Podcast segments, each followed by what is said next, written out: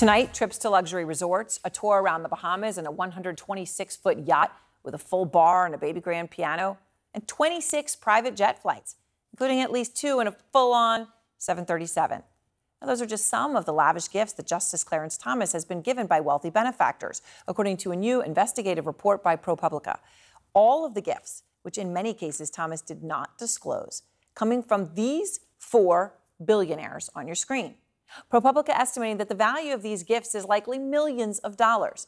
And Justin Elliott is out front now. He's a reporter at ProPublica who worked on this investigation, and you and your team have done, I mean, just incredible work on, on all of this. So, I mean, you you have a lot of detail about what is a very opulent lifestyle, right? It's not as if it was just a vacation here and there. This was essentially, from your reporting, a lifestyle. Tell us more of what you found.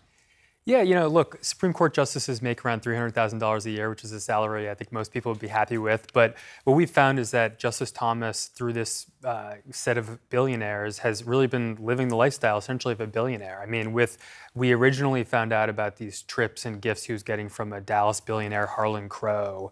Um, and after we published a couple of stories on that, we started to hear that, oh, there's, there's actually other billionaires who are sort of uh, helping pay for his life. Um, and you know, we started looking and found that uh, with very striking regularity, when he has off time, he's uh, being flown on private jets to around the world, really, uh, to uh, mansions, uh, on cruises in, internationally, uh, to sporting events, apparently not paying for any of it.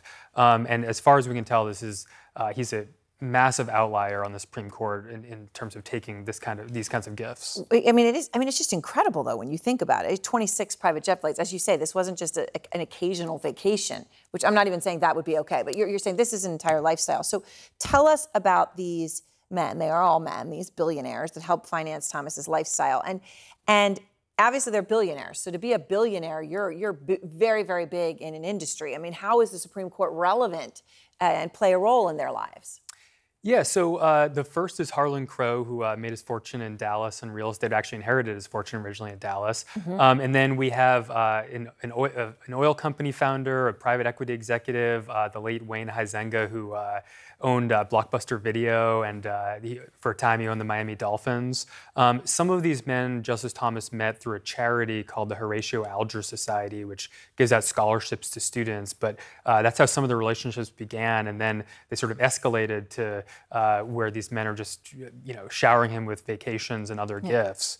Um, you know, as you, uh, we have not found any cases where they've had uh, where any of these men have actually had cases like heard specific. by the Supreme Court. Right. Um, Supreme Court actually hears very few cases, so it's unusual to be a litigant. Um, but they they all have business interests that are affected massively by the court, and they're also all uh, Republican political donors who have ideological interests. And I think one of the one of the questions raised by this is, you know, if somebody's paying for your luxury vacations repeatedly. Uh, I certainly would feel some sense of obligation to, to that person. Uh, and I, so I think there's a question of influence there. Uh. One of the things we still sure don't know you would is. feel that way. Yeah, I mean, that's I mean, the point. Yeah. And, one, and uh, I should also say all, all, of these relationships started after uh, Clarence Thomas became a Supreme Court justice. So these were not like his college roommates. These are not uh, longstanding uh, right. relationships. So um, you know, very unusual to be getting these kinds of gifts. One of the things we still don't really have a full answer to is, you know, what are what are being discussed on these yachts and on these private jets. Uh, a lot of the people haven't commented. Justice Thomas didn't comment for this story.